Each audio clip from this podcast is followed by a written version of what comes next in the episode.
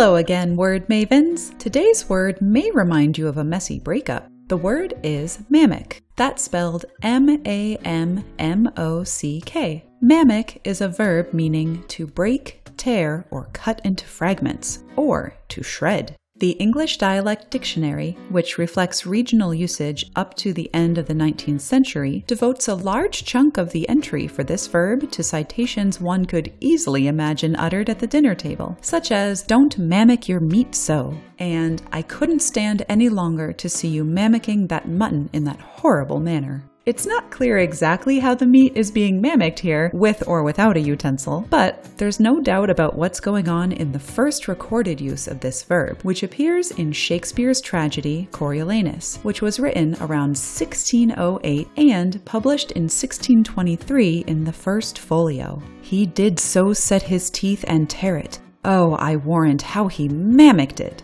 The mammocked item here is not mutton, but a live butterfly, a gilded butterfly, Shakespeare writes, which Coriolanus' young son Marcius has been chasing, catching, and letting go until, inexplicably, he begins shredding it with his teeth.